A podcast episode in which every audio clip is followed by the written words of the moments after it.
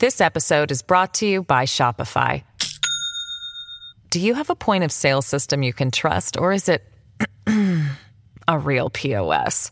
You need Shopify for retail. From accepting payments to managing inventory, Shopify POS has everything you need to sell in person. Go to shopify.com slash system, all lowercase, to take your retail business to the next level today. That's shopify.com slash system. Welcome to the Midas Touch podcast, Ben, Brett, and Jordy. We got an incredible podcast episode. Incredible episode. podcast episode. Incredible, Incredible podcast, podcast episode. episode. Look, it's always a great day. It's always a great episode when you got John Heilemann on the pod, executive editor. Like, let's go, Jordy. Executive editor. Let's go, Jordy. Right? Executive, executive editor, uh, executive editor at the Recount, host of the Circus on Showtime, which is in the second part of their sixth season, which just premiered this past weekend. It was great. Um, you saw they spoke to Gavin Newsom about the recall. They spoke about the politics of COVID um, and how it's been politicized. Yo, the by- circus is such an incredible show. Sorry to interrupt you, Ben. Sorry to pull it Jordy, as the kids are calling it these days. But the the circus is really just such a fantastic show. I mean, where else do you get a behind the scenes look at politics like that? The recording schedule that I hear about the circus is like the craziest shit you'll ever hear. Like, You hear a little bit about that? You hear a little bit about them? is that how I speak? You Uh, do that. You you kind of have been doing on the podcast. I've been noticing this a lot lately. you kind of have a radio voice where you're like, and I've been, you know, I really think that the Sorry, That's a I'll little talk. bit, a bit of a recording schedule. That's a little Sorry, bit. I'll Uh, talk. I'm sorry, Ben. I'll talk. I'll speak very low for everybody. no, you're doing it. Just I would use your own voice. That's all. That is my voice. This is my voice. there's a This is how little bit of my voice over here, guys. Just to be Brett, clear, this, this stays in the pod. This is ridiculous. This, This is ridiculous, right? This is ridiculous Jordy, right now. But Jordy, I'm going to say your vote on this? Does Brett kind of do a little? And then I think a little bit, a bit, a bit about this thing. What do you guys? uh, you know what? I don't have the great thing is I don't have to vote. You can't make me vote on this, so I'm not going to vote. But what I'm Jordy, the the is just say- pacifist here. Jordy, This- the non-interventionalist. I love it. This But is why I- I'm I- the- this, this is is just how I speak. When you do a show, you got to perform. You got to speak to the people. Ben, come on, you got, you know this. Let's go. Let's Okay, I really want to talk about my on. shirt. This is why I'm the favorite son because you guys are jerks and you guys bully people. I need to talk about the like shirts that. because so Jordy is wearing a shirt right now that says "favorite son" on it. Where'd you get the shirt? First of all, Well, what happened was I went to go visit our parents in New York. It was fantastic. We're vaccinated. It was a great trip. Okay. And because I went home and visited them, I'm like, you two lunatics, I am now the favorite son. So as Okay, a parting gift, one of our parents, I won't say who, mom, got me the shirt. Okay, but this the story doesn't make sense to me because I see in the back of Ben's room, and Ben did not go to New York. Ben also Oh. has a shirt that says "favorite Oh. son" hanging from his mantle back there. Um, here's the issue: uh, I don't have one of these shirts. I never received one of these shirts. Well, Brett, maybe you will or will not be getting one in the mail. We just got to see uh, what the time frame uh, allows. Uh, maybe you'll get one, maybe you won't. jerk. What a what a total jerk. God forbid I try to hype up our guest show, the circus. Oh, I'm excited to have John Heilemann on, but I am hyped up Brett and Jordy. In all seriousness, Brett, I love you. Jordy, I love you. I want people to know that we joke around. Like there are a lot of there are a lot of Twitter comments where they don't seem to get that that is just kind of me when we tease each other we love each other and we're really not hurting each other so just so you know like that's how seen we people say they can't even listen to Ben anymore. Yeah, Actually, it's I've like really Ben's seen that comment before. Yeah. I've, I've seen a few comments recently. Wow, Ben's taken a dark turn. He's so mean to Jordy. It's all part of the little teasing that we do, but we love each other.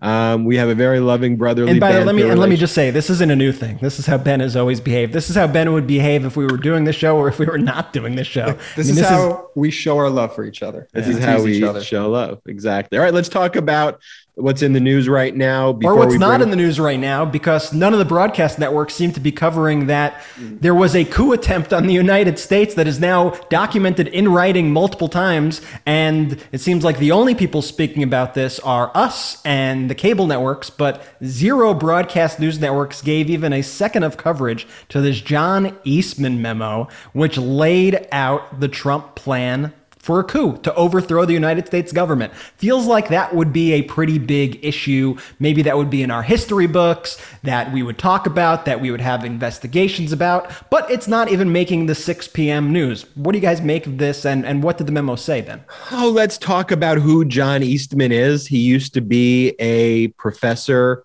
at Chapman University, which is actually out here in California.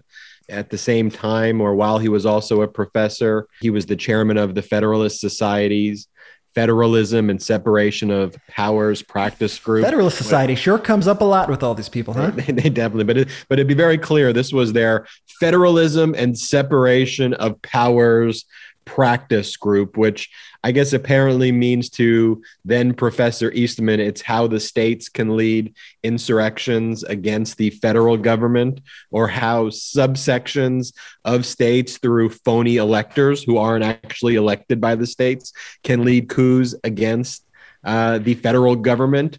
Um, so, John Eastman, we all know and recall, he spoke at the January 6th um, insurrection. Later on in that day, he spoke with Steve Bannon, who we'll talk about in a little bit as well, and kind of encouraged the insurrection and egged it on while insurrectionists were still in the Capitol building. John Eastman got to retire. Uh, he wasn't fired, he was forced out, but he was a tenured professor at Chapman. So he still probably got a significant pension when he retired. Um, but what we now know is that John Eastman was integrally involved in in the coup. He prepared a memo. He had met with Trump and Pence and all these, you know, people in the Trump inner circle the days leading up to the insurrection. He prepared a memo very specifically of how the coup would take place. You always heard all the Trumpers, including Trump, talking about how Pence's job as the president of the Senate was not simply a ministerial task under the 12th Amendment, which it is a ministerial task. It's simply counting the votes that are given by the states, but they wanted Pence to essentially um, go through the states, declare an impasse at all the various states where Trump was ginning up phony voter fraud issues with state legislatures and others who were kind of aiding and abetting in the scheme, basically create an impasse and then allow for Trump to basically be crowned dictator. I mean, I can get into a little more nuance than that, but that's basically the plan was don't count the electors pursuant to the process of our electoral college claim that whole process is unconstitutional, and then uh, anoint Trump to be basically president or dictator. This was Yeah, a dictator. serious plan. Let's be clear, dictator. Yep. Because once you overthrow a duly elected president, once you overthrow the whole system by which our entire country is based upon for electing presidents, you have elected a dictator. You have appointed a dictator. And elections don't mean anything at that point. If all of a sudden the vice president could just pick and choose who the next president is. I mean, nobody, well, I guess 40% of the country does, nobody rational thinks that that is how the system should work. And this document is a damning indictment of what was happening leading up to January 6th. It's a damning indictment of the Republican Party, as even in this document themselves, they are relying on people, and these are people who come up in the document by name. Ted Cruz, Rand Paul, to demand shifts in these rules so that they could appoint Donald Trump to be the dictator of America. And this is a lawyer who is not a fringe, crazy lawyer in the Republican Party. This is one of the main kind of lawyers who has come up in this fascist Republican Party. This is the guy who is pushing forth this idea. And the fact is, to me, this is a document that lays out sedition. And this is somebody, Ben, and I, I defer to you on your legal judgment here. Can you just give advice like this that runs so counter to the law as an attorney? Or should somebody like a John Eastman face disbarment? Should he face criminal charges for even suggesting this plan to the President of the United States? you have a violation to and a duty to uphold the Constitution and the laws and not to subvert the United States Constitution. You take that oath as a lawyer when you become a lawyer. Um, and Eastman not only prepared this memorandum, which was a memorandum of how to overthrow and topple democracy, but remember, he was actually on stage encouraging uh, the insurrectionists to attack the Capitol building as well. And so he was very much involved in all aspects of it. I, I want to talk about Bannon in a second, but I do want to view January 6th like this. January 6th was a stress test on the ability of our democracy to withstand an assault of a fascism. And we've seen this historically. You saw it in Italy, you saw it in Germany, you saw other bodies that had parliamentary processes that were then overrun by dictators, by Mussolini, by Hitler. And we see across the globe how fascism can creep in through democratic institutions. Our federal courts and our constitutional system of federalism and separation of powers. The ultimate irony there being that that's what Eastman claims that he was on the uh, board of for the Federalist Society. But our systems held in the stress test just barely.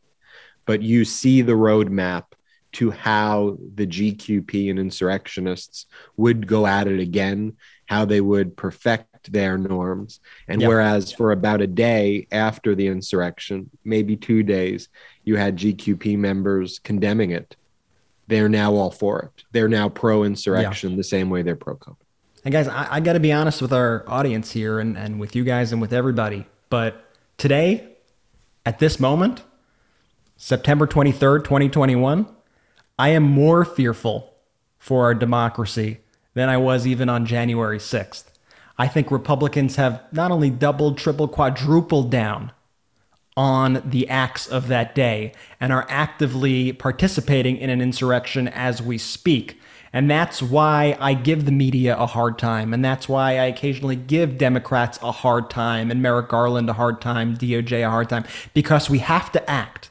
Because every day that we don't act, we are giving these people a green light to commit more attacks, whether like the one we saw on January 6th or whether just, you know, through the legislative process, just totally destroying our norms, totally destroying our laws, and destroying our government from within. I think we are at a red alert right now. All the signs are there. So, what are we going to do about it? right? You see the Surgeon General that Death Santis appointed. You have Governor Death Santis, who, you know, is the kind of heir apparent to Trumpism. Florida is a total COVID disaster right now. And Death Santis appoints a Surgeon General who is against the idea of quarantining children after exposure to COVID. Like, you go above and beyond the mask mandates, you go above and beyond vaccinations.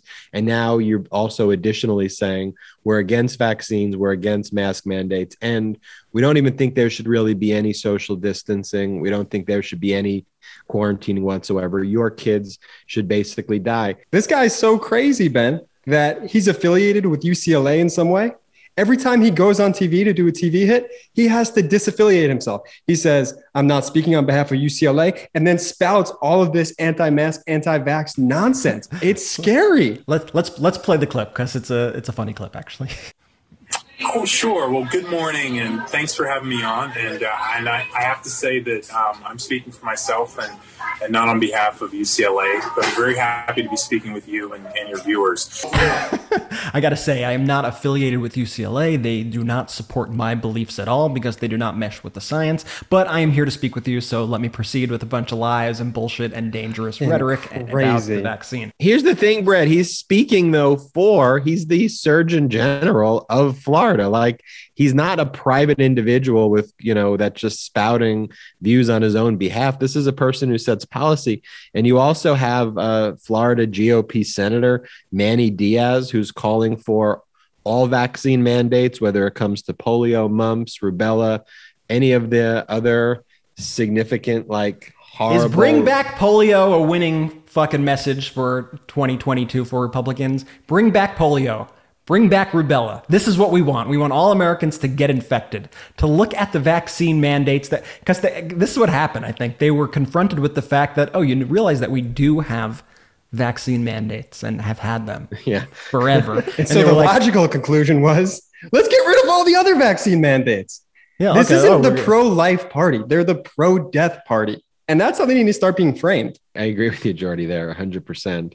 And it's just though how, like, when the GQP are unable to debate, they just, rather than have an intellectual debate because their points are so dis- intellectually dishonest, they just go, yeah, we, we don't need vaccines for rubella or mumps or polio. It's all good. Let's bring those diseases back. It is the craziest, craziest position in the world, which Brett and Jordy brings me to um, the next point. Oh, I'll just mention one thing about Steve Bannon because I teased it and I'd hate to leave it hanging, but I don't think this would shock our listeners that Steve Bannon was discussing how to kill the Biden presidency and was meeting with Trump and others immediately before January 6th. The language that he used is just so repulsive back then. Like, we need to kill the Biden presidency while it's in its crib of infancy. Like, it's like a And these are disgusting. It, sick, he, sick literally people. said something like that on Yeah. the show on the Bannon podcast. He confirmed it that he did say that, and he did talk about how he wants to delegitimize the Biden presidency and how every day the GQP wants to do more and more efforts to, even if it means destroying our government. If that delegitimizes Biden, they don't care. And that's why I feel like there's no way to read when you hear these statements that Bannon is saying, when you see this memo by John Eastman at the Federalist Society, when you see the Clark memo, which basically was laying out the way for Georgia to decertify its election. I remember those videos too. You guys remember those videos of those f- fake electors trying to like bust in to those uh, meetings uh, back in uh, January and Yeah, you yeah. remember that Like, they were- ridiculous. insane. But those were legitimate efforts that they were trying to take to overthrow the elections. And so finally, the Democrats and the January 6th Select Committee are issuing, they, they say an, a blitz of subpoenas is coming, is the language that they're using for top White House aides. They said they're considering issuing a blitz of subpoenas. I just want to say to the Democrats do not consider this, just fucking do it. Do it. Get these people under oath. Get Mark Meadows, Dan Scavino, Brad Parscale, Rudy Giuliani, Steve Bannon, Donald Trump, Donald Trump Jr. Get all of these people under oath. And when they say no to the subpoenas, because they probably will say no to the subpoenas, arrest them and make them show up. I mean, it's ridiculous that you could just defy congressional subpoenas these days. They're acting like they're above the law, and we can't have people acting like they're above the law. Because, like I said earlier, what you're doing is you are enabling another coup. So, happy to hear that they have a subpoenas planned. I hope they go from the considering stage to the actual doing it stage very quickly. We need to act now. Absolutely. You know what's driving me crazy with our own party is the pump fake announcements. We're, we might do this, and then they don't follow through. Drives me insane. Do it. Shoot your shot. Jordy was doing a pump fake uh, It's pretty good pump gesture fake. for those listening. Haven't played basketball in a while. In the words of uh, Ben, I know your legal nickname uh, has been Young Jedi. I think the Yo- I think the Yoda quote to link it back to you is "Do or don't do. There is no try," or something to that effect. And I think Democrats need to take the Yoda advice here and just do it. Just make it happen. The Biden White House is leaning towards releasing information about Trump on January 6th. That is setting off a legal and political showdown with Trump and his people all saying now that we're not going to, you can't release information about what we were doing on January 6th. We claim executive privilege. And the Biden administration is going, uh, you're not president anymore. And overthrowing the United States government is not an act of a president. So you don't have any leg to stand on here. So it seems like the pressure is being ramped up here. It seems like the efforts by the January 6th Select Committee are being ramped up by the White House. We just need to start seeing some arrests. We need to start seeing some indictments. We need to start seeing some action because all these people right now, the Steve Bannons of the world, the Giulianis of the world, the Trumps of the world, they think they got away with it and they could do it again. And they think that because that's basically what they've currently been told by our current government. And we need ramp to ramp up the pressure and let's bring in Heilemann. Before bringing in John Heilemann, I want to talk about Magic Spoon. You have all heard this if you listen Magic to Spoon, the. Meidas Spoon. Touch podcast that I love Magic Spoon cereal. Growing up, cereal, one of the best parts of being a kid.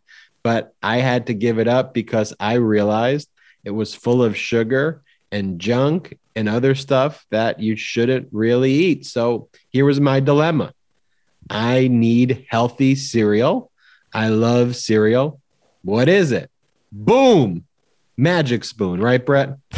Boom is right. Everybody's been saying Ben's looking good these days on the on the video podcast. It's probably because of Magic Spoon, because Magic Spoon cereal has zero grams of sugar, 13 to 14 grams of protein, and only four net grams of carbs in each serving. It's only 140 calories a serving, and it's keto friendly, gluten free, grain free, soy free, low carb. I love the variety pack that I got. It has four flavors. It has the cocoa, the fruity, the frosted, the peanut butter. One of the things that I like doing, which I've said before, and I've been kind of doing this all week, is you mix the chocolate with the peanut butter. You create your own sort of peanut butter cup cereal. It's the best. Great It's move. Really, it's really, really that's that, that's an elite move right there. That's like a pro Top tier. Top tier. move right there. I, I really can't recommend Magic Spoon enough. I absolutely love Magic Spoon cereal. You go to magicspoon.com slash Meidas and grab a variety pack and try today. And be sure to use our promo code Meidas at checkout to save $5 off your order. And Magic Spoon is so confident in their product, and they should be because it is incredible. It's backed with a 100% happiness guarantee. So if you don't like it for any reason, they'll refund your money. No questions asked. So remember, get your next delicious bowl of cereal at magicspoon.com slash Meidas and use the code Meidas to save $5 off. That's magicspoon.com slash M-E-I-D-A-S. And thank you so much, Magic Spoon, for sponsoring this episode of the MeidasTouch podcast. Now let's bring in the one and only John Heilemann, executive editor at The Recount, host of The Circus on Showtime, which is in the second part of its sixth season, which premiered this past Sunday. John Heilemann, welcome to the podcast. Yo, boys, good to see you. It's like I feel like I'm in the presence of greatness, and you know, to have Oh, you know, stop nothing, it. Oh, nothing, stop. nothing, nothing that feels more modern today than sitting in front of three white guys. You know, that's like, like when I think about when I think about good like good liberal woke media, I always think about like it's like you guys and the crooked guys, a bunch of white dudes talking about being. no. It's good to see. Good to see you all. You are. Well, Whatever. doing, I'm a huge doing, fan. I'm a huge fan of MeidasTouch and all the stuff you guys are doing. So you know, I'm I'm giving you shit. Being a white guy myself, I can make I can give you shit about being white guys. So and, and, and I'll throw it right back at you, John. So the circus, you think that is an appropriate name now, given like it doesn't really do it justice. It's kind of like the horror shit show, Yeah. post-apocalyptic. I don't know if that makes a good title, but you thinking about a name change? No, we're not. Um, and you know, it's funny you say that because you know we just had this story. The guy who's the lead uh, TV writer at the AP, Dave Bauder, wrote a story at to, to kind of like at the beginning of our second half, as you said, second half of our sixth season. I can't believe it. Like I say it now, like we've been on the air now almost six years, and it freaks me out. Like because like time flies number one. And number two really? Six years? Fuck you know? Um, but he wrote a piece and his thing his question was you know what happens to the circus when the circus has left town? And it's like dave like really? You think the circus like what, what do you what does that mean? Like i mean yeah trump's no longer president but he's not not still on the scene number one if that's what you mean just you know Right. trump. But i i you know i've been saying for years that i think trump's a, a symptom not a cause. And and the stuff that's fucked up is just as fucked up and maybe more fucked up than it was before. So you know the the the the name of the show show Dave Nevins the, the president of Showtime named the show when we started it back at the end of 2015 very like with the first episode was in January 2016 but when we were when we were launching with those guys it was his idea. And we were sort of like wow you know that's kind of trivializing like well people think that we're like you know making like we're not taking politics seriously well people think that like we're treating it like a game or something like it's not serious. We're like you know it's it but it is. Politics is a circus. It's like there's a there's a performative quality to it and there's you know acts of of daring and and death defying know, uh, political courage and there's obviously clowns and there's all kinds of stuff that are present in our politics. Sure. and if we you know if we take if we do people are going to judge us for what's on the screen not for the title. And the title he was like i think it's going to be kind of a circus. You know trump had just gotten in the race six months earlier and as it turned out the title seemed to work you know uh, in a way that was prescient, right, in some sense. And for four years of Trump being in office, people would say, "Man, you know, how did you guys come up with that name? It's so perfect." And you know, that whole that meme, which was, you know, elect a clown, expect a circus, or you know, whatever that that thing was. Mhm. It's kind of like it worked really well. And now, no, you know, we've never changed the, the success. The brand is the brand. We are, we are now. But I, but I would, but I would say, you know, if you look at the House Republican caucus, you look at at Ron DeSantis, you look at like most. I mean, like, dude, there's like the circus has gotten more surreal and it's gotten more, as you said, you know, and post. It's like we are in this weird apocalyptic end times kind of vibe ever since COVID kicked in with all that plus everything else. It's darker. It's like a very like it's a dark, it's a dark pathological surreal circus, but it's still a circus.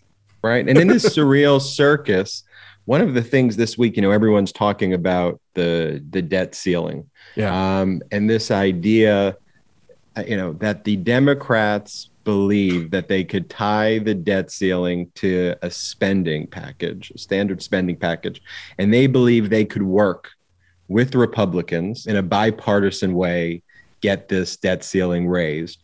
Um, which, how could you work with this party at this point that at this point are pro COVID sniffing at this point. I don't know what else to d- describe the GQP. They literally are pro COVID, and these are the people you want to negotiate with and think they're going to support keeping the government open?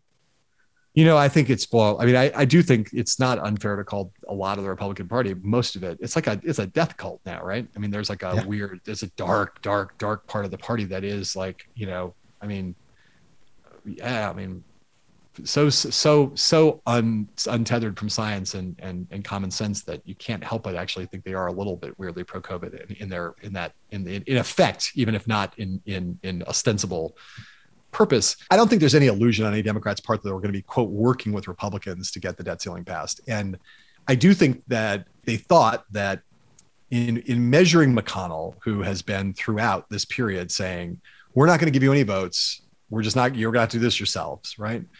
And and I think there was a little bit of a belief, and and I don't know. We may they may turn out to be right.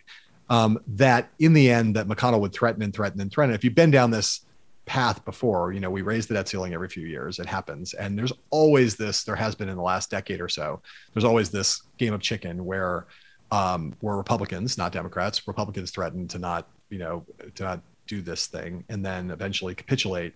Um, and I think that there's a, a there's a definitely a feeling among Democrats that that in the end McConnell would capitulate because the the economic consequences of not raising the debt ceiling would be so calamitous and that the effects on the market and the effects on the economy would be so bad that he would be punished by his donors, right? That's the it's not a it's not like an optimistic thing of like McConnell will do the right thing for the country or Right. McConnell cares about and it's not not that. It's just like he will McConnell will always do what is that the only thing they know about Mitch McConnell is always he will operate in the most narrow, most predictable way.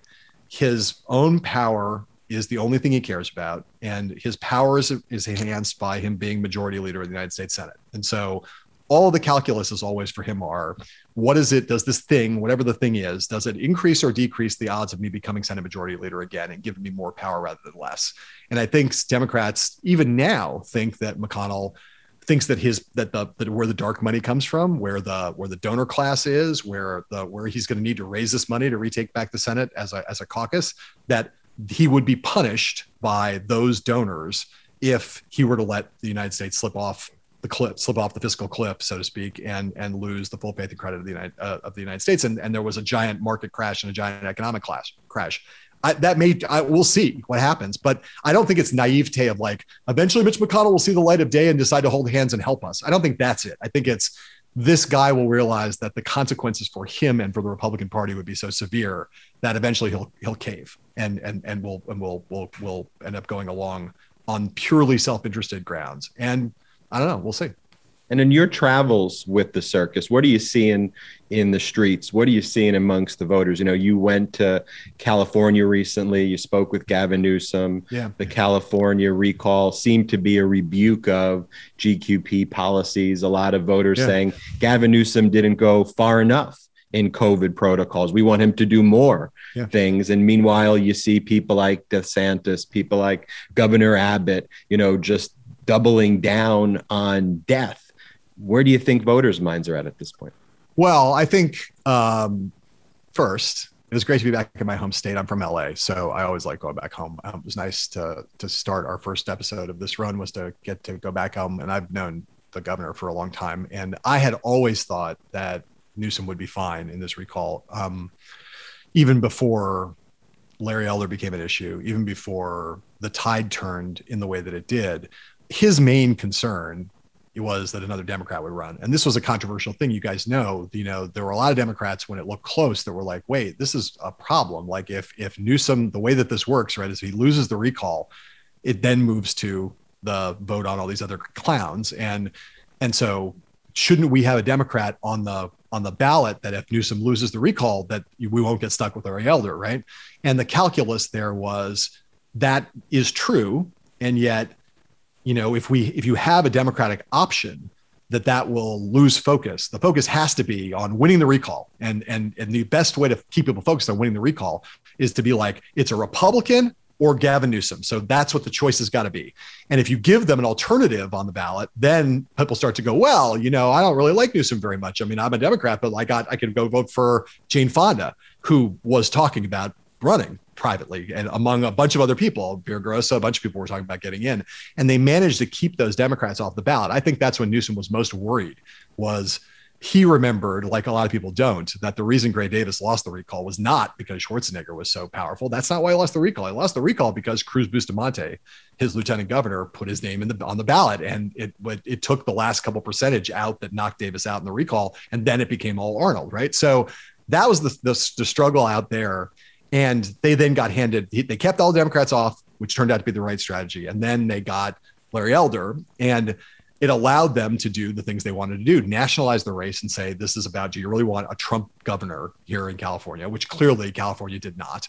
And do you want these anti-science policies? And newsom said to me actually he was in the in the cut that, that, that aired he said the thing that most helped him was what was happening in florida and texas. He was able to look and say to voters look do you want that you know they're going off the covid cliff you know we're in the best we're one of the best places in the country for handling this pandemic make it a referendum on science and I can win that referendum. And obviously did overwhelmingly, Ben, you're right. I think there are people who thought, you know, um, Newsom could have gone much further on COVID. It turns out and still, uh, and still kept his, kept his, his place in office. I mean, I feel for the guy because, you know, he could face another recall. You know, he's there's going to be, you know, if he he got to raise another fifty million dollars now between now and, and October or uh, November of next year, and he's going to probably have another recall oh, people are going to start talking about recalling the guy, you know, within months of this recall. It's that fucking nuts out How there. dumb is this recall process? It's the fucking dumbest process in the world. It's lunatic. And the notion that there should be recall, the ability to recall a governor is a good thing. The notion that it should be as easy as it is to get that to, to make the ballot issue happen in California is fucking mental. It's madness. And the fact that, that California Democrats have not changed that process in the state legislature is fucking just a sign of the fact that many California Democrats are are are lint heads because they should fix this thing.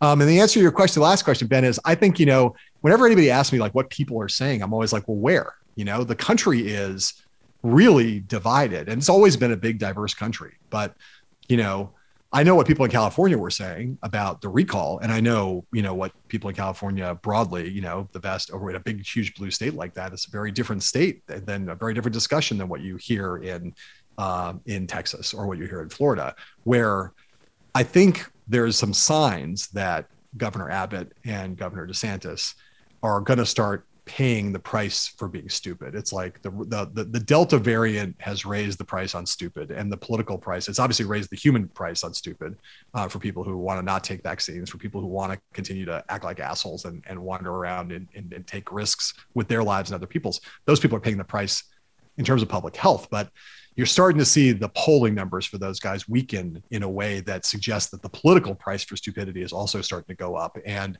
you know, I would never make a prediction that that either one of those states is going to be, you know, people have been predicting that Texas is going to go blue for, right. you know, for for the last decade. You know, the demographics of the state suggest that it could, um, and that it should be a state that's in play. And if it ever becomes a really a swing state, you know the whole electoral map gets turned upside down if Texas becomes a place the Democrats are really competitive in. And you know, I think I don't I, I make no predictions, but I think Beto O'Rourke can be a competitive candidate in Texas. There's no doubt about the fact that that governor's race next year is going to be real, and I think that you know Ron DeSantis is going to have a run also. So we will we you know they're they're weakening. The numbers are, are weakening in a way that's not yet fatal for either one of those guys, but is suggestive of the fact that if this Delta variant continues to rage for months more, that you know the political laws of physics have not been repealed completely. And you know you kill enough of your own constituents and you're perceived as killing enough of your own constituents eventually the bottom is going to drop out and you're going to become a, a, a, an embattled incumbent. And i think that's where those two governors are headed.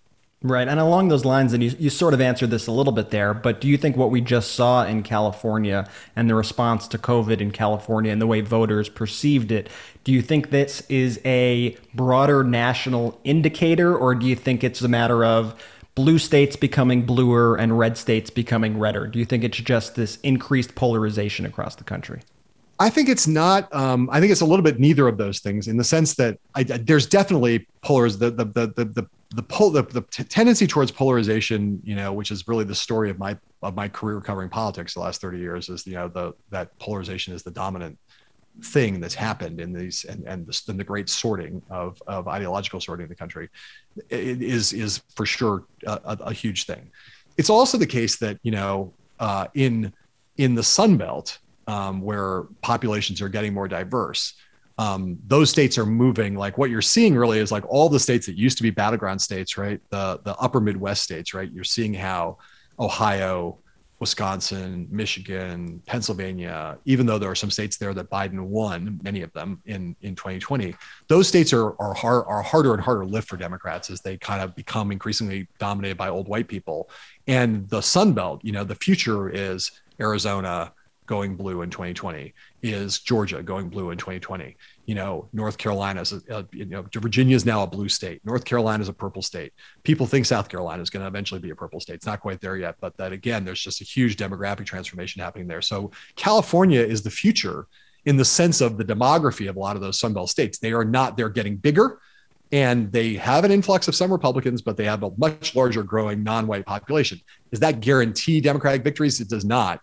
But California always is a harbinger for like what diversity does. And what, you know, Newsom would tell you is that, you know, what happened in California after Pete Wilson and and the immigration thing in in the 90s is kind of happening on a national level to Republicans, right? It's like that pe- the future of national politics looks a lot like what California looked like back then. California's got a bunch of other problems, but that is a harbinger in that sense.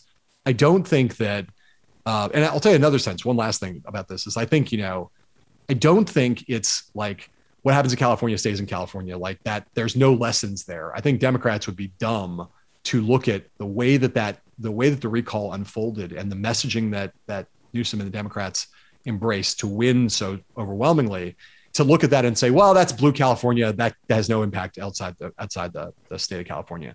I think, you know, that you know the, the longer we go into this pandemic and the more people die and the more people you know see breakthrough infections and see you know the craziness of the anti-vax crowd and see all that the more the democrats can you know there will always be a big anti-science contingent in america. And there will always be a bunch of know nothing idiot moron like cult of death people. But mm-hmm. there's a much larger number of people who are like i really just don't want to fucking die and i don't want my kids to die and like tell me how to like keep that from happening. And democrats who can seize on and make a compelling political argument around around the referendum, as Newsom put it, the referendum on science.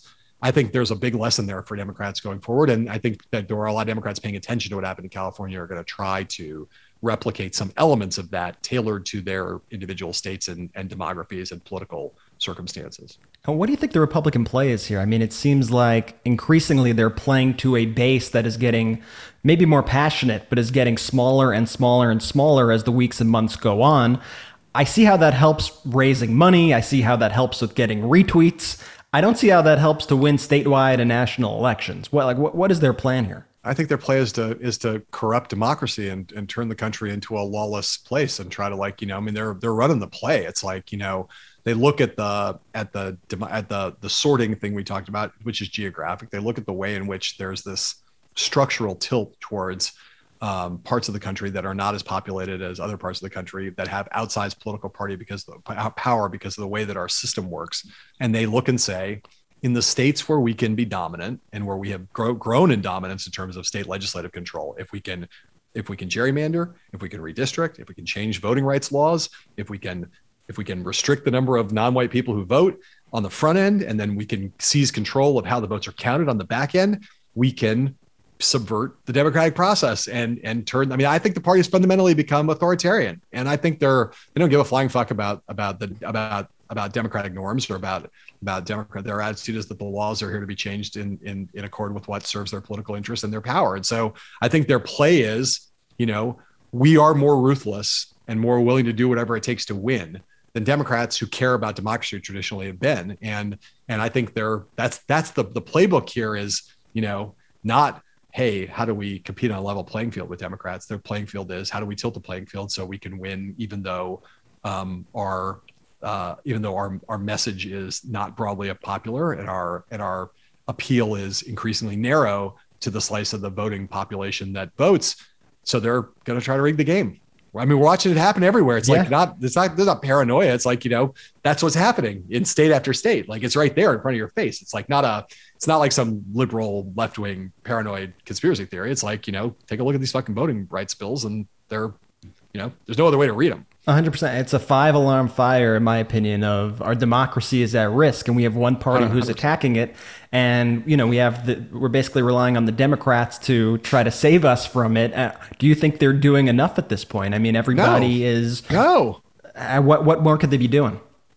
Well, I mean, I think uh, a lot of things, but you know, the first, the, the first, the first, the first, the, fir- the first thing I would say is if you believe that the that the country that we are in a generational fight to save the country and to save democracy in America, which I do, and Joe Biden and people around Joe Biden pr- say they do, you know, you would have given more than one big speech about about voting rights over the course of your first eight months in office, and you would have said, you know, this is more important than anything else. I mean, there's a lot of things Biden's trying to do that are important, and I, I don't want to diminish the importance of of COVID uh, relief or of infrastructure or of healthcare or of climate. Uh, all of those things are really important, and I and I don't I don't begrudge. I'm not like criticizing those guys for being serious about those things they're trying to get done, but you know, if the democracy crumbles, none of it matters. People say, you know, well, we have the filibuster, we have all these problems. Republicans won't play along. It's like, yes, that's correct. All those things are true. There are a lot of things. It's really hard. This is not easy, right?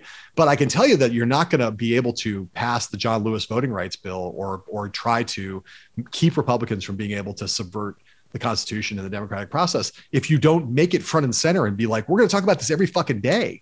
We're going to. This is going to be the most important thing we do. I mean, Biden gave one big, very good speech. One in, in eight months. And Democrats on Capitol Hill have talked about how important this is, but it's not been like the way that passing Obamacare was for the for Obama's administration, where that was the thing we're doing for a year. Right. This is the most important thing. Everything else is important. We'll do other things. We can talk and walk and chew gum at the same time, but this is the main thing we're doing.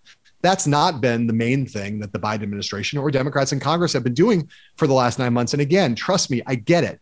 We're in the middle of a pandemic. There are other important things. I'm not saying those aren't important, but if the democracy goes away, who gives a fuck? I mean, Yeah. it's like I, I it just, there's nothing more central than, to my mind, than because I believe, I truly believe, like you know, in in the midterm elections in 2022 and the presidential election in 2024, we all said 2020 was the most important election of our lifetime, and it was because getting Trump out of office, a aspiring dictatorial authoritarian, uh, uh, you know, was was uh, existential, super important.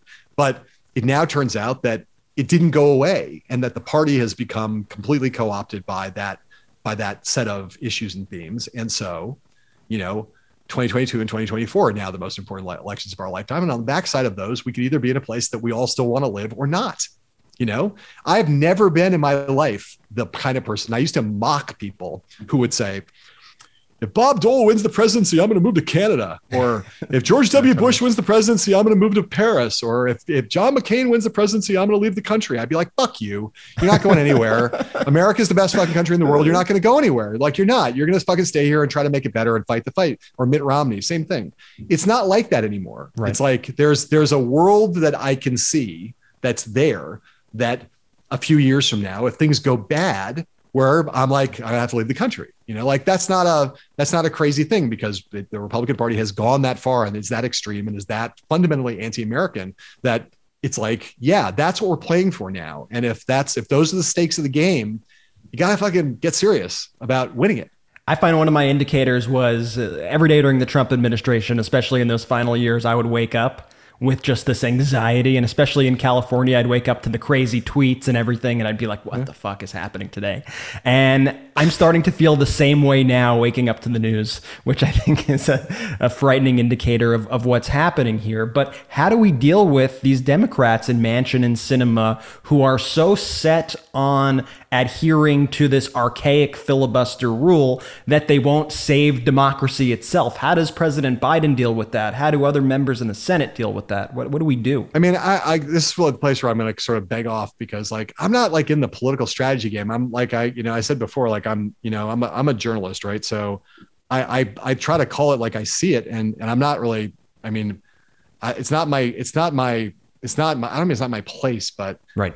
I, I don't I don't mean to I don't I'm not like a I'm not like like I hate when pundits like pretend to be political consultants and strategists who are like I'm going to tell the president how to do this right I can tell you right now on the basis of what I see that that that the scale of the effort to try to to address the thing we were just talking about is not sufficient to the the size of the challenge, right? That's a, that's a, a fact I can observe. It's not really my job to tell Joe Biden how to do it, and I and I would say to progressives who get mad at Joe Manchin and, and Kyrsten Sinema, you know, again, who I disagree with on a lot of things as a person, as a voter. Like I, you know, they're not my they're not my brand of vodka, right? But like I'll tell you, if you spend a little time in West Virginia, you'll discover rather quickly that like if you're not Joe Manchin, you're gonna have a Republican, and, and hmm. Joe Manchin is not my brand of vodka in terms of my personal policy preferences. But I think if you're a Democrat who really thinks that like a progressive Democrat could win a Senate seat in West Virginia, you're out of your fucking mind. and and that that there's no difference between Joe Manchin and Mitch McConnell, you're also out of your fucking mind. Like mm-hmm. these, you know, understand it's a big, complicated country, and and there are things that Democrats in different parts of this country have to do to to stay in office because they're just they would not win if if if, if Joe Manchin became AOC, he would very quickly have he'd get 36% of the vote and he'd be out of office tomorrow. And if you think it'd be just as good to have a Republican from West Virginia, I don't think you're living in a world that I understand because you know Joe Manchin has a ton of flaws, but he is not Lindsey Graham.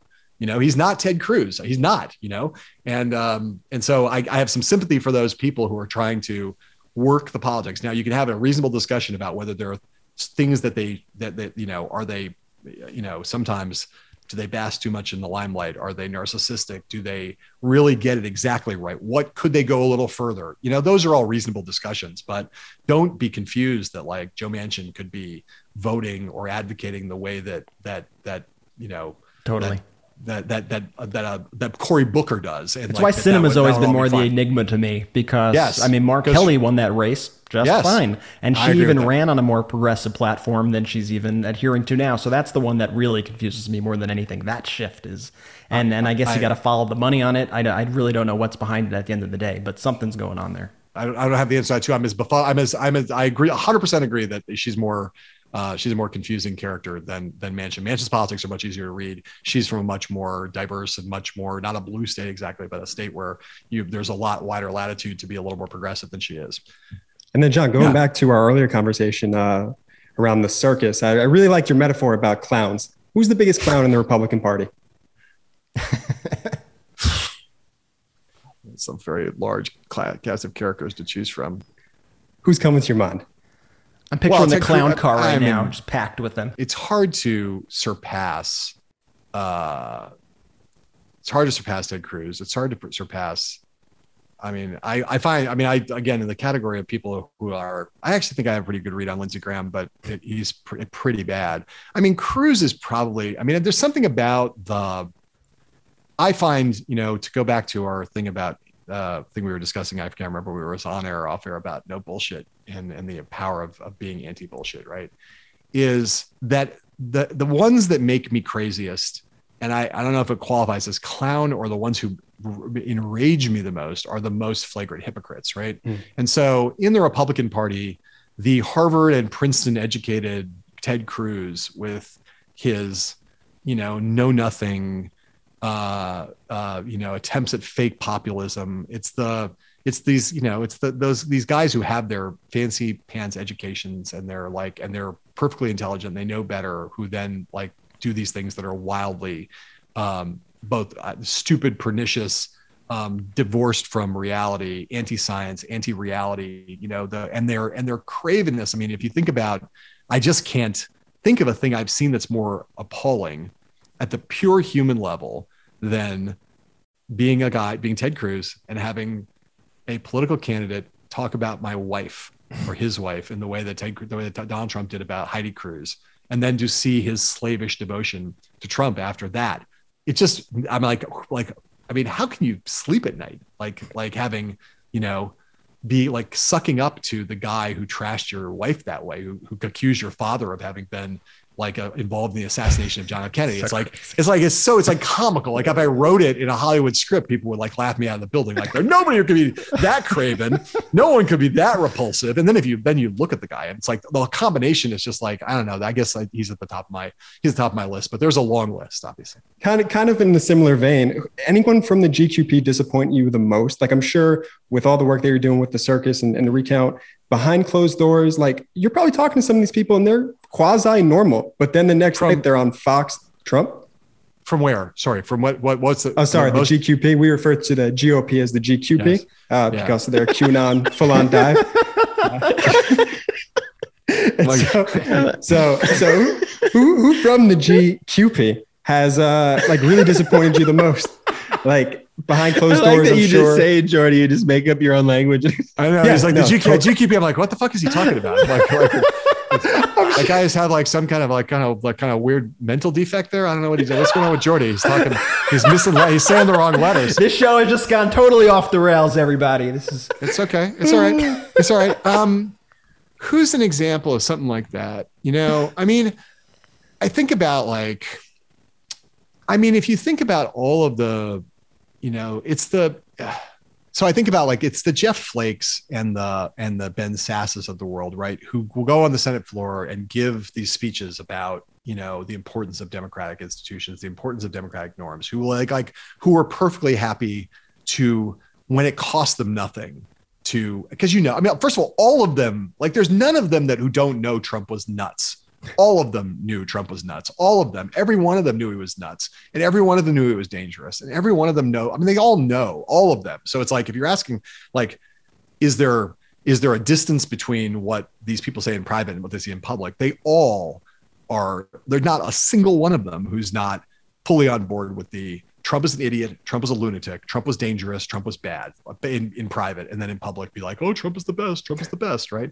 So there's that.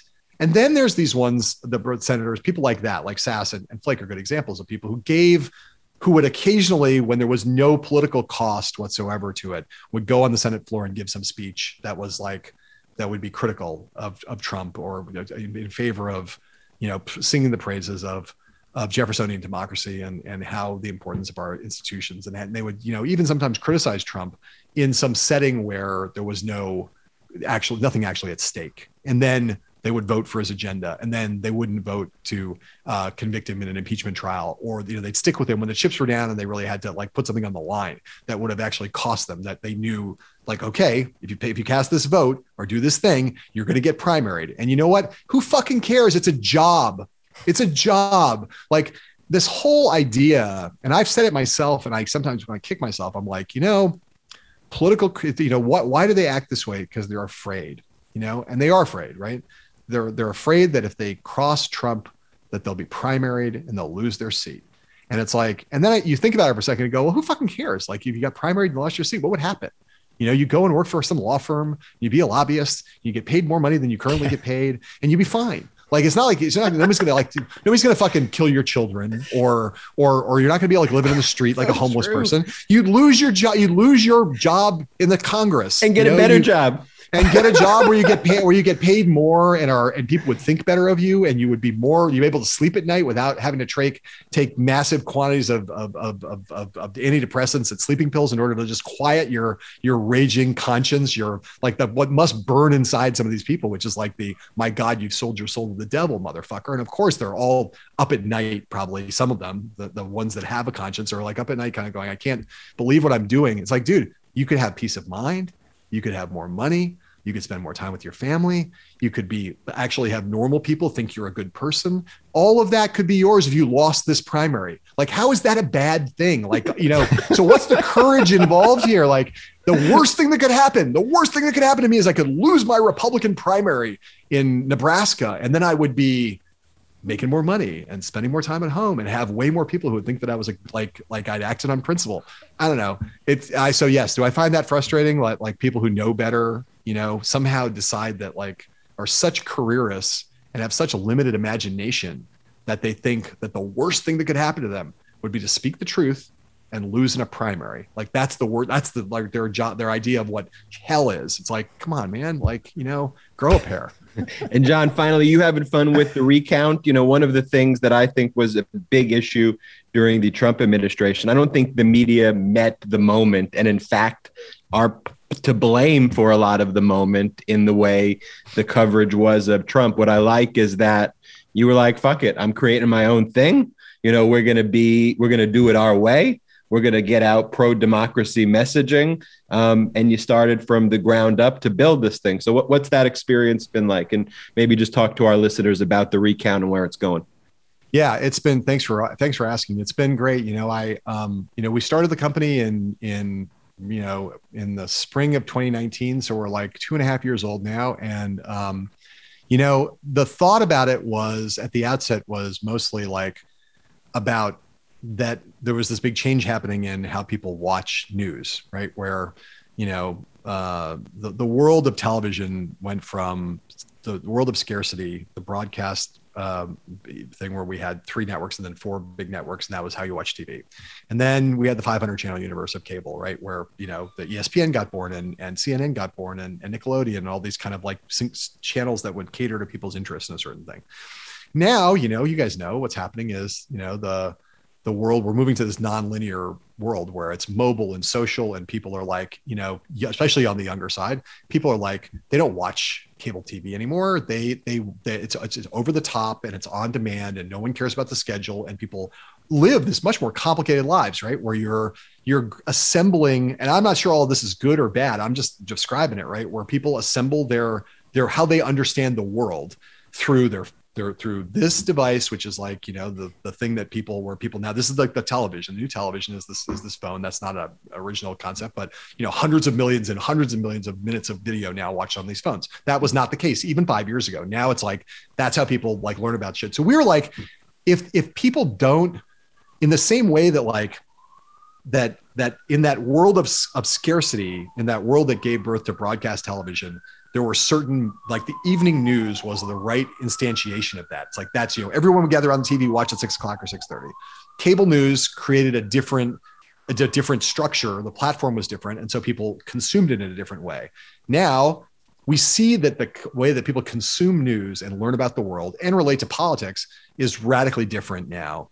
But no one's really figured out how to make news for that environment. Like, what would be a news product in video, not in text, but in video that would be like where social and and streaming kind of come together and where people are assembling their knowledge about the world and watching video on the fly on the move in much shorter form not sitting down and watching an hour or three hours or seven hours of television you know or like or with cable which is mostly like i got it here msnbc i work there.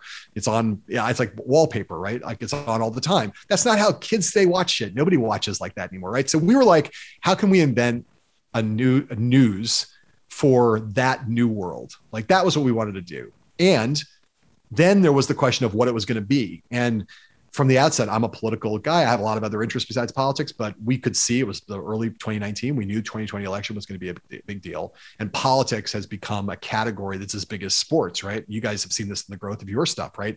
It's used to be politics was like Wall Street, right? Where it was like a big important part of the American economy, but people didn't really think about Wall Street except when there was a market crash. And people didn't really think about politics except on election day or for the last couple months before an election. Now it's like people talk part of the Trump effect. People think about politics, talk about politics all day long. And so we thought, well, we'll start with politics and try to make something new in video. And once we get good at that, um, we'll think about other places where power lives. So the company now is, you know, we're moving from having been primarily a social driven company that was about doing politics in short form video, really mostly for social media, primarily Twitter, to being a company that's doing all the places where power comes, where power lives. So that's, you know, Wall Street and Silicon Valley and Hollywood and uh, and the Fortune 500. And you know, if it's business, culture, tech, finance, science, if there's a place where we can hold power to account, we're going to go hold power to account, and we're going to try to do it in this way, in the, in this modern way of how we consume video, where social and streaming are really the place where people consume news now, and that's the kind of vision for the company. And it's been awesome. To your question, man, it's like, you know, I have worked at the Economist magazine, New York magazine, the New Yorker magazine, Wired magazine, you know, Wired was the real upstart in there, but some like big established magazine brands. I work at NBC and MSNBC. I work for Showtime. Um, they're all great. And it's great to work at places that have like brand identity and people like there's resources and people like make good shit and you have great collaborators. I love that. I love it. But there's nothing like starting from the ground up and being like, we have a blank, blank canvas here. We're going to raise a little money we're to bring 15 people together into a room and be like, We can do whatever the fuck we want. Like come come come here and sit in the room. We first six months of the company, we had a dozen kids, and we sat down and said, well, "How do we want to do that? Like, what do I do here? Like, you know, we can do anything."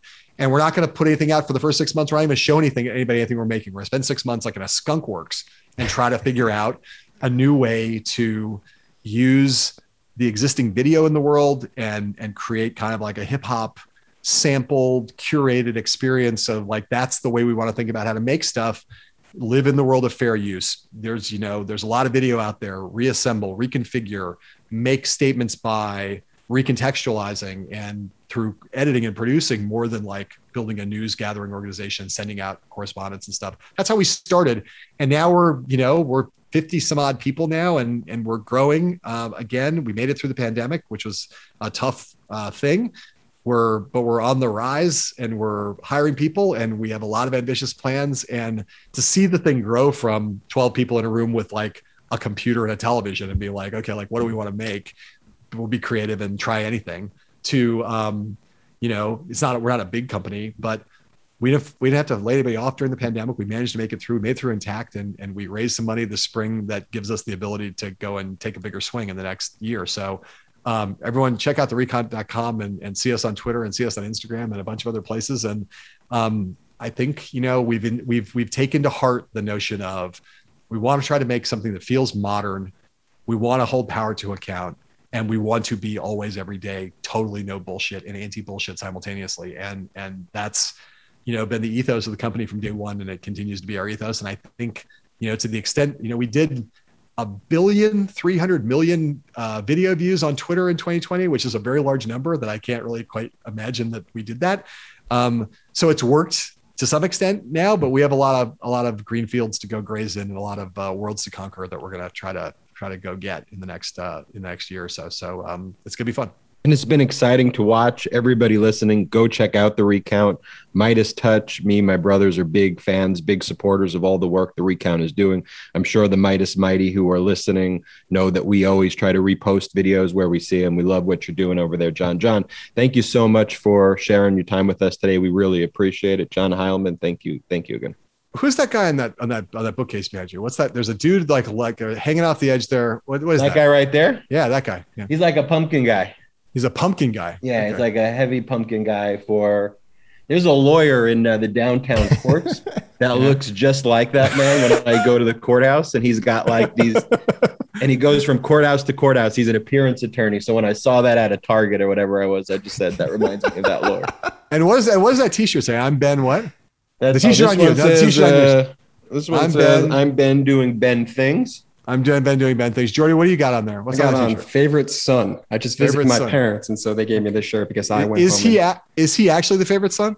Well, I got my Look- shirt back there too. So, Oh, oh, there's a bunch of favorite sons. Mine hasn't arrived, but let's not talk about that. But I'm Brett- well, Brett's the middle. Brett's the middle child. Brett's, so Brett's, Brett's like Brett's like I, I'm not gonna show you what's on my. So I'm wearing. Meidas This is- Touch merch. Shout out to the Meidas Mighty.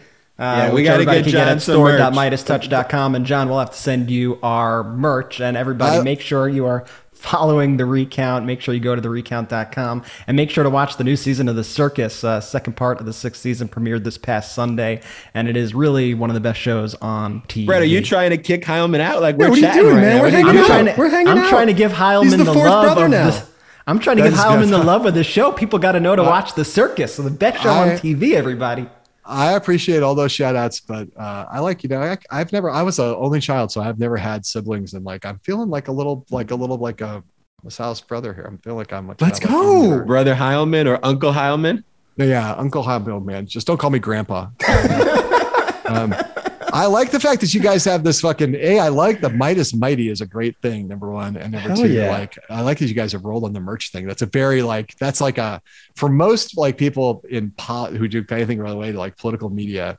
It's like the last people think people think of. It's if you guys are showing your Hollywood, you know, your Hollywood juju there. It's like, you know, yeah, of course we're in the merch business, guys. Look at all these fucking t-shirts. like fucking great. As Jordy would say, that's the best way to bring down the GQP, Heilemann. Uh, Thanks, John, for joining us. We really All right. appreciate it. And everybody, All check right. out the recount. Thank Thanks, you. guys. Great, great to be with you. We'll be right back after these messages. This episode is brought to you by Shopify. Do you have a point of sale system you can trust, or is it a real POS? You need Shopify for retail. From accepting payments to managing inventory, Shopify POS has everything you need to sell in person. Go to shopify.com slash system, all lowercase, to take your retail business to the next level today. That's shopify.com slash system. Welcome back to the Meidas Touch podcast. So great having Heilemann on the show. Jordy, GQP was one of the funniest moments. You know what? We were saying it the whole interview. I don't know. There's something that you guys give off. Let's pick on Jordy vibes. I think. And so John took that as his moment. I'm gonna, I'm gonna tease the youngest brother a little bit. But yeah, we didn't even it. cue Heilemann into the teaser. He just decided to, he, he picked up that energy from you. I think that was, very funny that the GQP because we say it good. so we say it so naturally on our end that it's just become a part of our vernacular. But I guess to some people, they're like, "What the fuck are you talking about What GQ? What, what, are you GQP? do- what are you just saying letters? You're just saying words." Jordy, you- the way you delivered it though is priceless too. I'm, I love the uh, explanation too. You know, because of QAnon and the Republican Party, so you take the so G and the good, so good, Jordy. Let's talk about this issue over raising the debt ceiling, which the Democrats allowed to happen three times under the Trump administration. Um, you know, the idea of having a debt ceiling traces its roots back to the earliest or early parts of the 20th century. And there's just this idea of you want to control the debt that the country in, uh, uh, incurs. You want to control the amount of treasury bonds being issued. Sounds You reasonable on sure- face. Sounds reasonable. You want to make sure that you're able to um, pay for things that you've promised in the past um, by basically raising. I think the best way to think about raising the debt ceiling is kind of like raising the limits on a credit card so that you could kind of pay back like past people or past companies or past things that you owe money to. And so in the past, you'd go, okay, let's raise that so we can kind of pay back people who we owe money so things can basically function. I think that's a very basic way to think about raising the debt ceiling because you need a functioning government. Because if you're unable to pay back, uh, past debts, it's kind of like you could go into default the same way if you don't pay back your own past debts, you go into default. So that's really what the discussion is about. I mean, it's obviously a little more complicated than that, but it's about paying back past debts. And here, these are debts that Trump incurred. These are debts that the Republicans who are Well, how's that possible, Ben? Trump promised to eliminate the debt in his first year of office. I just, I just don't understand. How much debt did he run up? He promised to Oh. eliminate it. So, trillions and trillions and trillions of dollars. like of seven point eight trillion dollars worth of debt. So, Yeah, following your the credit most- card analogy, Donald Trump put on seven point eight trillions of dollars of debt to America's credit card.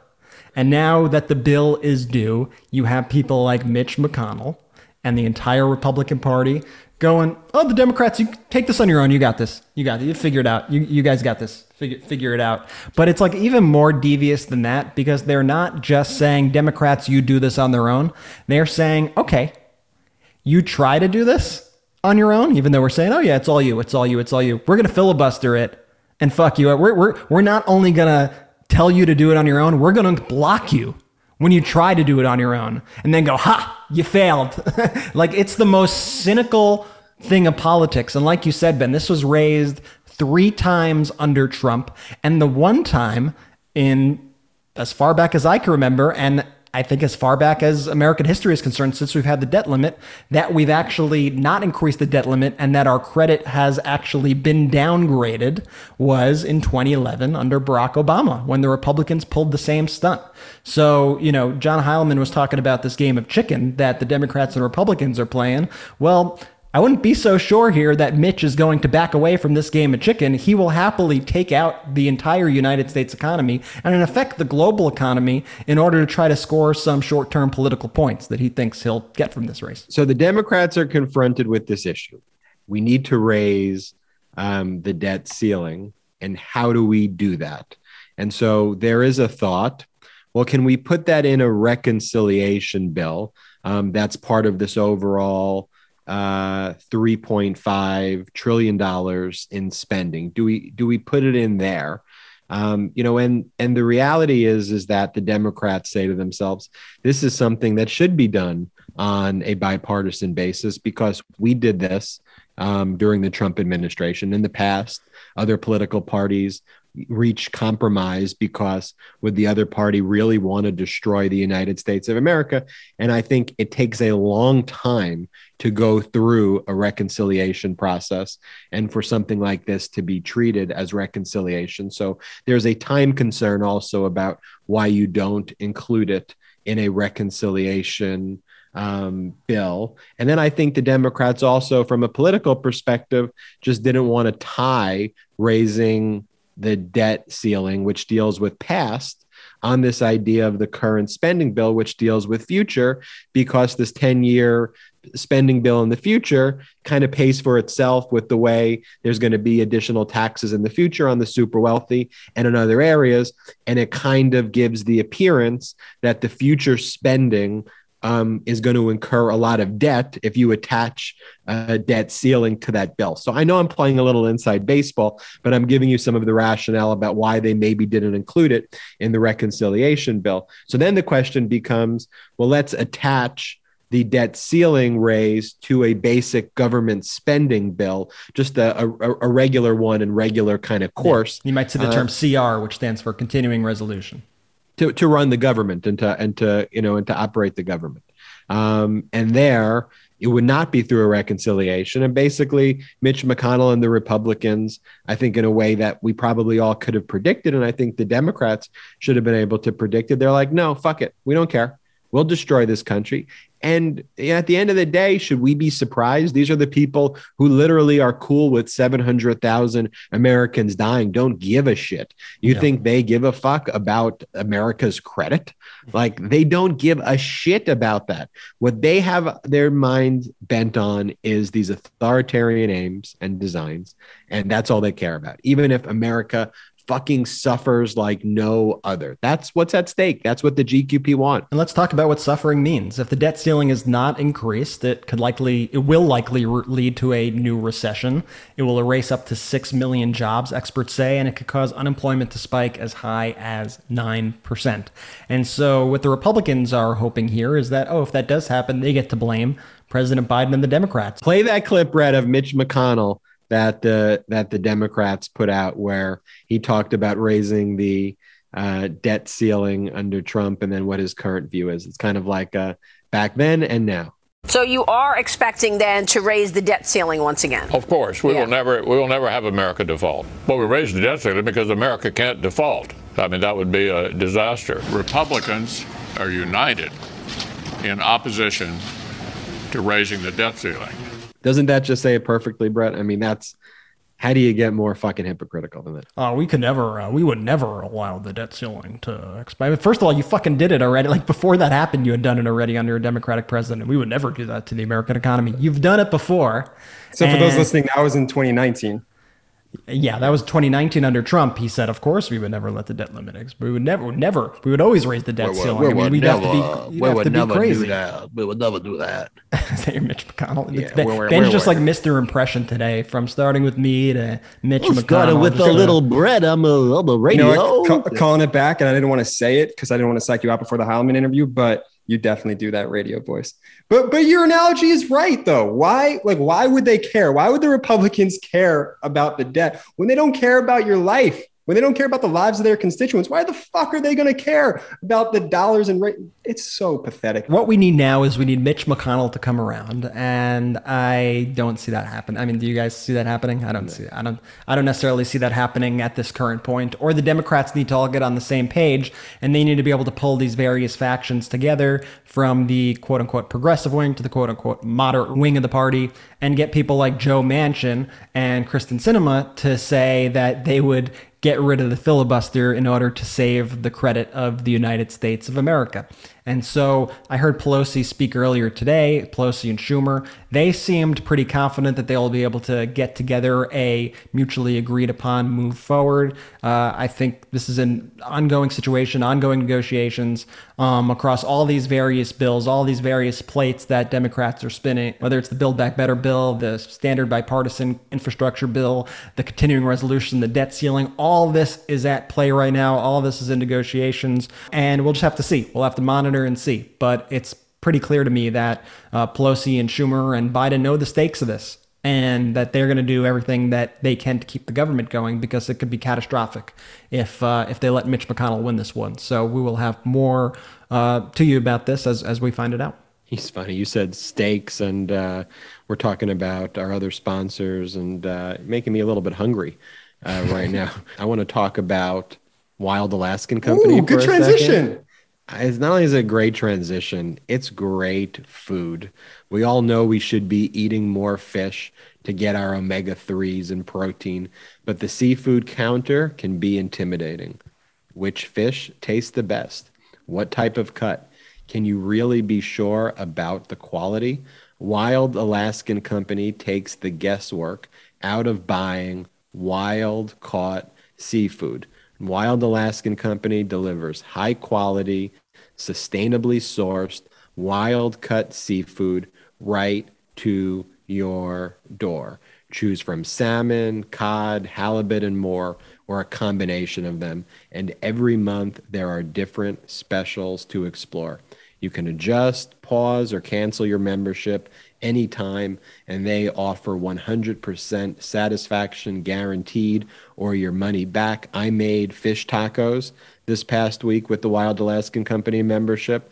I look like a superstar with my I girlfriend made an I made this. incredible dish last night. I did halibut, um, and I did it with like uh, breadcrumbs and and lemon, and it was absolutely incredible with some string beans on the side, and had like a gourmet meal made from this, and the fish was so good tasting, and. Uh, and, and I have so much more because a lot of a lot of fish comes in these boxes that you order, and I'm personally a whitefish guy, so I told them that I wanted, uh, you know, a, a box of whitefish, and boy, do I have plenty of that. And uh, the halibut, like really, I, I love halibut. This was incredibly good, and uh, highly recommend Wild Alaskan Company. And right now you can get $15 off. That's $15 off your first box of premium seafood when you visit wildalaskancompany.com slash Meidas. That's Wild Alaskan A L A S K A N company.com slash Meidas for $15 off your first box. That's wildalaskancompany.com slash Meidas. Make sure to use our address, that URL, to let them know that we sent That you. what? That URL? Do you- that people say URL? Damn, I wish that could stay in the pot. No, Oh, that that's definitely to in stays the, in the pot. that definitely stays in the- How do you, you know, what do you call it? URL? I call it an URL. A Ural? A URL. Oh my gosh! Oh my You don't god! call it a no Ural? one- nobody Brad, calls it a URL. Brad, please finish the ad read.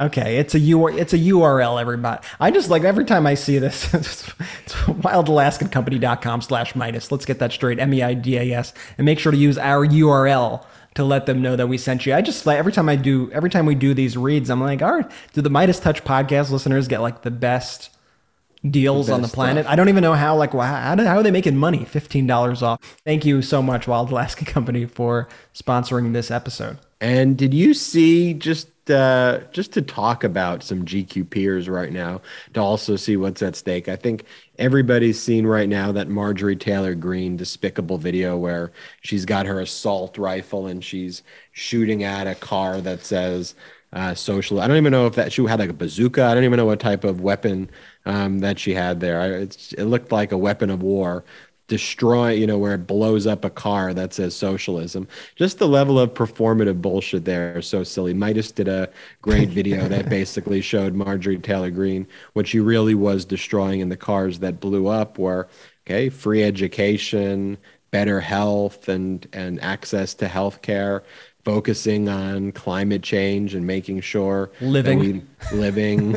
You know and that's and that's what these people are against you know and so you kind of go all over the spectrum. You've got these like just wacky wild gq peers like marjorie taylor greene. You got your lauren boeberts who lauren boebert's going to lose her seat in the next election. Colorado was redistricted. I did an interview recently though and i said part of me though wishes that it wasn't redistricted or that it wasn't going to be redistricted um, because and a bipartisan committee did the redistricting in Colorado because I think she would have lost anyway. Like she's detested there Um, and you her know, people are embarrassed by her. Her constituents, all the interviews we always see, people are incredibly embarrassed by her. And meanwhile, she's using her campaign as if it's like a personal slush fund. And she was busted Forbes for this. reporting. Yeah, Forbes reporting, right, Brett? That uh, uh, that Boebert admitted in FEC documents to improperly paying rent and utilities with their campaign funds. Yeah, funds. just just taking her campaign funds, spe- spending it on her own rent, her own utilities. Well, look, she knows the writings on the wall. That's why she's doing this. She knows she's about to get pushed, so she's trying to abuse the power of her seat. This comes herself. after she logged 38,712 miles for reimbursement. That's $22,000 worth of reimbursement that she got back. And let me just explain to you how long 38,702 miles is. And this is what she claims she drove in a three month period. It's a longer difference than the entire circumference of the earth. and so she claimed that's how much she drove in the first three months of her uh, time in office. Um, I mean, she's a scam artist, she's a fraud. And now it's catching up to her, the FEC, that says that they are likely to take punitive action against her. Um, and we will see what that action is. Once again, I'm going to say the same thing to the FEC that I said to the Democrats earlier on do not try, do. Do take punitive action. Do not consider punitive action. Take punitive action. Stop letting people get away with the bullshit or they will keep on doing it. Finally, Susan Collins, what a sham. You know, we warned people about that election. One of my biggest disappointments in 2020 was Susan Collins winning because I thought there was a real good shot for Democrats um, out there in Maine. I thought that, uh, you know, Susan Collins really represented this real hypocritical, tries to pretend to be reasonable and moderate, but at the end of the day, just sits there and enables Trumpism, and in many ways is equally as complicit as the Marjorie Taylor Greene. I think she's worse, honestly. Like, to me, she's just as radical, by the way. She's just as radical to me as Marjorie Taylor Greene, as Lauren Boebert. She just kind of like what Heilemann behind- said, huh? Like when Heilemann was like, "There, people like that disappoint me the most." Like yeah, Susan hundred Collins.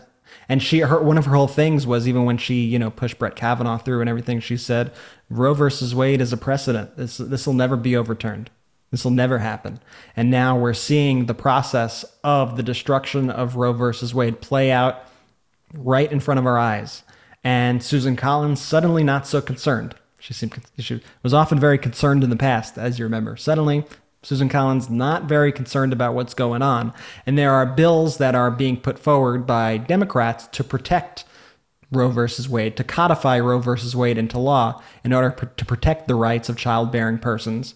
Yet, you have now Susan Collins saying that she wouldn't support that legislation. And why? Uh, she can give whatever excuse she wants, but it comes down to what we were saying. She's a fraud. She doesn't believe any of the things that she said. And if you go along with what she says and not her actions, then you too are complicit in this. And that's why I think she is not only just as bad as the Marjorie Taylor Greens and Lauren Boeberts, she is in fact worse. I agree with you. And you think about it, it's like we talked about like the Joe Manchins. We talked about, um, you know, I mean, Sue, like he's not even facing an election anytime soon. I mean, she's not facing an election time soon. So her next election, she's 68 years old. Her next election will be in 2026. Um, she's got, uh, you know, she, she, if you look at polling in Maine, they are um, obviously supporters of the right to choose. And here you have, though, a representative there, um, representative in the Senate, in a in a in that doesn't have to run for reelection. You know, allowing and enabling the Texas law to take place. Enablers are just as complicit in many cases as those extremists who enacted in the first place. And so that's what's disappointing. What's not disappointing is when Susan Collins looks at Trump uh, leading an insurrection and says, that's disappointing. What really has been the biggest disappointment is Susan Collins. Want to thank everybody for listening to the Meidas Touch podcast today. Great episode. Special thanks to our sponsors, the Wild Alaskan Company and Magic Spoon. And of course, special thanks to our guest, John Heilemann, executive editor at The Recount and host of The Circus on Showtime. Check out The Circus. Make sure you say what's up to our sponsors. Make sure you give this podcast five stars. It helps our ratings. It helps us stay on the top of the podcast charts. Give it five stars. Give it a nice review. Check out our other podcasts. Kremlin File, Legal AF, Zoomed In, Mea Culpa. We're working on a few more. We're excited to announce those. Just you the- wait. just you wait over the coming weeks. Check out the Meidas Touch merch. Check out store.meidastouch.com to check out all the new Meidas Touch merch. And maybe you learned a new word on this Meidas Touch podcast. An Earl. Uh, URL or an Earl. Thank you so much, Meidas Mighty. We appreciate your support as always. Keep fighting for democracy. We'll see you next time on Ben. You got Brett. You got Jordy. Jordy, take us out. Shout out to the Meidas Mighty!